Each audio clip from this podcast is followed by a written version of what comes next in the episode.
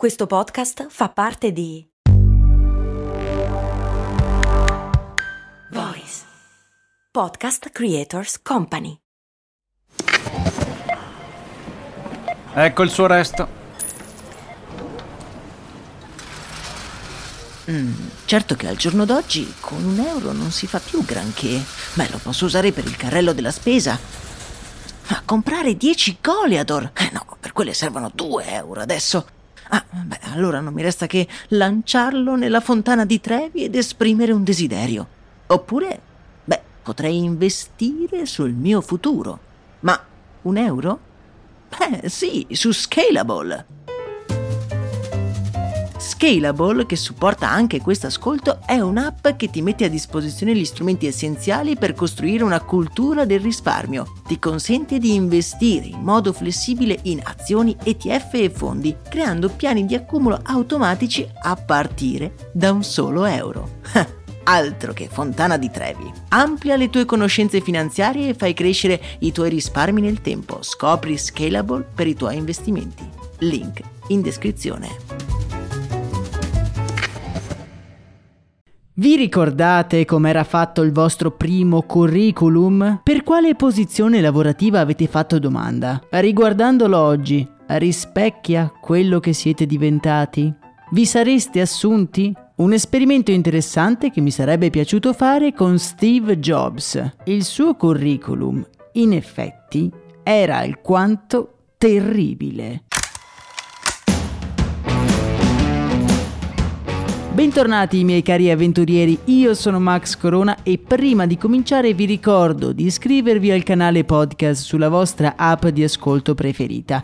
Vi assicuro che sembra una cosa inutile data la pessima user experience di queste piattaforme, ma mi dà comunque una mano per tenere in piedi la baracca. Oggi parliamo di Steve Jobs e del suo primo curriculum. Vi anticipo già che un genio assoluto del marketing del nostro tempo, una delle persone considerate più intelligenti degli ultimi cento anni, aveva un curriculum quanto mai raffazzonato. E la cosa che mi fa più sorridere è che Steve Jobs è una persona diventata famosa anche per la sua cura particolare dei dettagli. Nei suoi prodotti e nella sua comunicazione non lasciava infatti nulla al caso. Beh, amici miei, l'immagine data da questo curriculum non potrebbe essere più lontana da questi concetti. Ma partiamo dall'inizio. Nel 1972, un diciottenne Steve Jobs si diploma all'Istituto Homestead di Cupertino in California e successivamente si iscrive alla Reed College di Portland, in Oregon. Purtroppo la sua situazione economica è decisamente precaria e non riesce a mantenersi all'università, decidendo quindi di trovarsi un impiego. Chiuso nella sua stanza tripla numero 32 del campus, la matricola Steve Jobs scrive distrattamente il suo primo CV in risposta ad un annuncio di lavoro come tecnico di elettronica, letto proprio su una delle bacheche del college.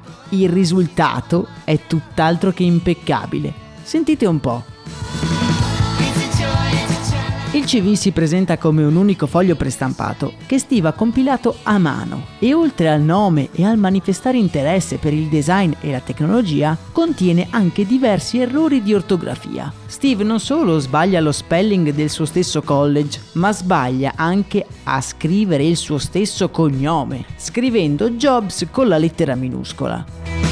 Cosa curiosa è che tra gli interessi inserisce anche il nome di un brand, la Hewlett Packard, l'HP per intenderci, che però scrive anche quella in modo sbagliato, scrivendo Hewitt con la I e non con la E. Steve poi lascia in bianco lo spazio riservato alle esperienze lavorative pregresse, segno che effettivamente non aveva niente da segnalare e che non aveva mai lavorato prima, e mette come ambito di interesse la progettazione elettronica. La cosa che mi fa particolarmente sorridere è che la persona che ha rivoluzionato il concetto di telefono alla voce recapito telefonico scrive in modo lapidario nessuno.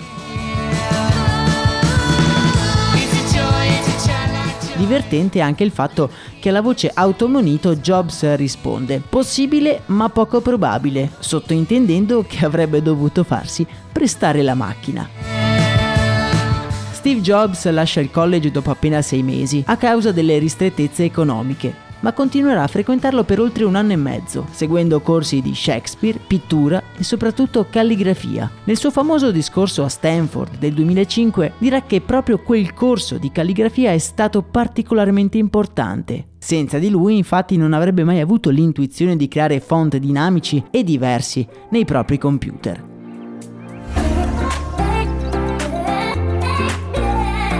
Guardando il curriculum, la cui immagine potete trovare nel canale Telegram, voi avreste mai assunto Steve Jobs? Io probabilmente no un appassionato di computer che non sa scrivere neanche Hewlett Packard. Diciamo che non ci ha fatto proprio una bella figura. Eppure il Reed College, l'università a cui era destinato quel CV, lo assume e Steve lavorerà come assistente di laboratorio per riparare le attrezzature per gli esperimenti di psicologia. Jobs ha spesso ricordato questo periodo come estremamente formativo, anni di profonda curiosità e povertà. Non potendosi infatti permettere una stanza, dormiva sui pavimenti delle altre stanze e approfittava dei pasti altrui. Era come una mascotte del campus. Camminava a piedi nudi facendo uso di sostanze allucinogene e riciclando bottiglie lattine in sbalzi di creatività. Proprio in quel campus, un luogo che sembrava essere completamente lontano da lui, incontrò persone che cambieranno per sempre la sua vita, con cui collaborerà per cambiare in un modo o nell'altro anche le nostre di vite.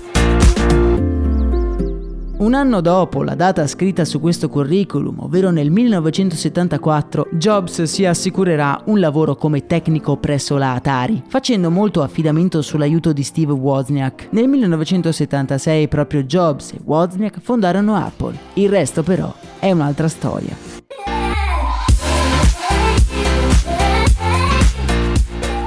Guardando questo misero foglio di carta e pensando che dietro di lui c'è una delle menti più brillanti dell'ultimo secolo, una di quelle che ha contribuito di più a plasmare la nostra realtà, non posso che riflettere su come le apparenze ci possano ingannare e di come sia quasi impossibile valutare il valore di una persona da un foglio di un CV.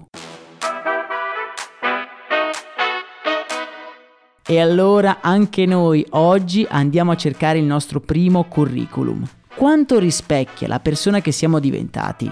Leggendolo saremo noi disposti a dare a noi stessi una possibilità? Se riuscite a trovarlo, mi raccomando, condividetelo, lo potete fare sia sul canale Telegram di Storie di Brand, sia anche sul profilo Instagram di Storie di Brand. Trovate tutti i link in descrizione. E dopo questa, se volete, iniezione di fiducia, io vi auguro una splendida giornata.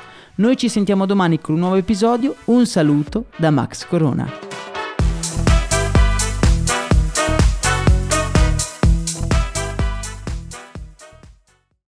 I'm Sandra, and I'm just the professional your small business was looking for. But you didn't hire me because you didn't use LinkedIn jobs. LinkedIn has professionals you can't find anywhere else, including those who aren't actively looking for a new job but might be open to the perfect role, like me. In a given month, over 70% of LinkedIn users don't visit other leading job sites. So if you're not looking on LinkedIn, you'll miss out on great candidates like Sandra. Start hiring professionals like a professional. Post your free job on linkedin.com/people today.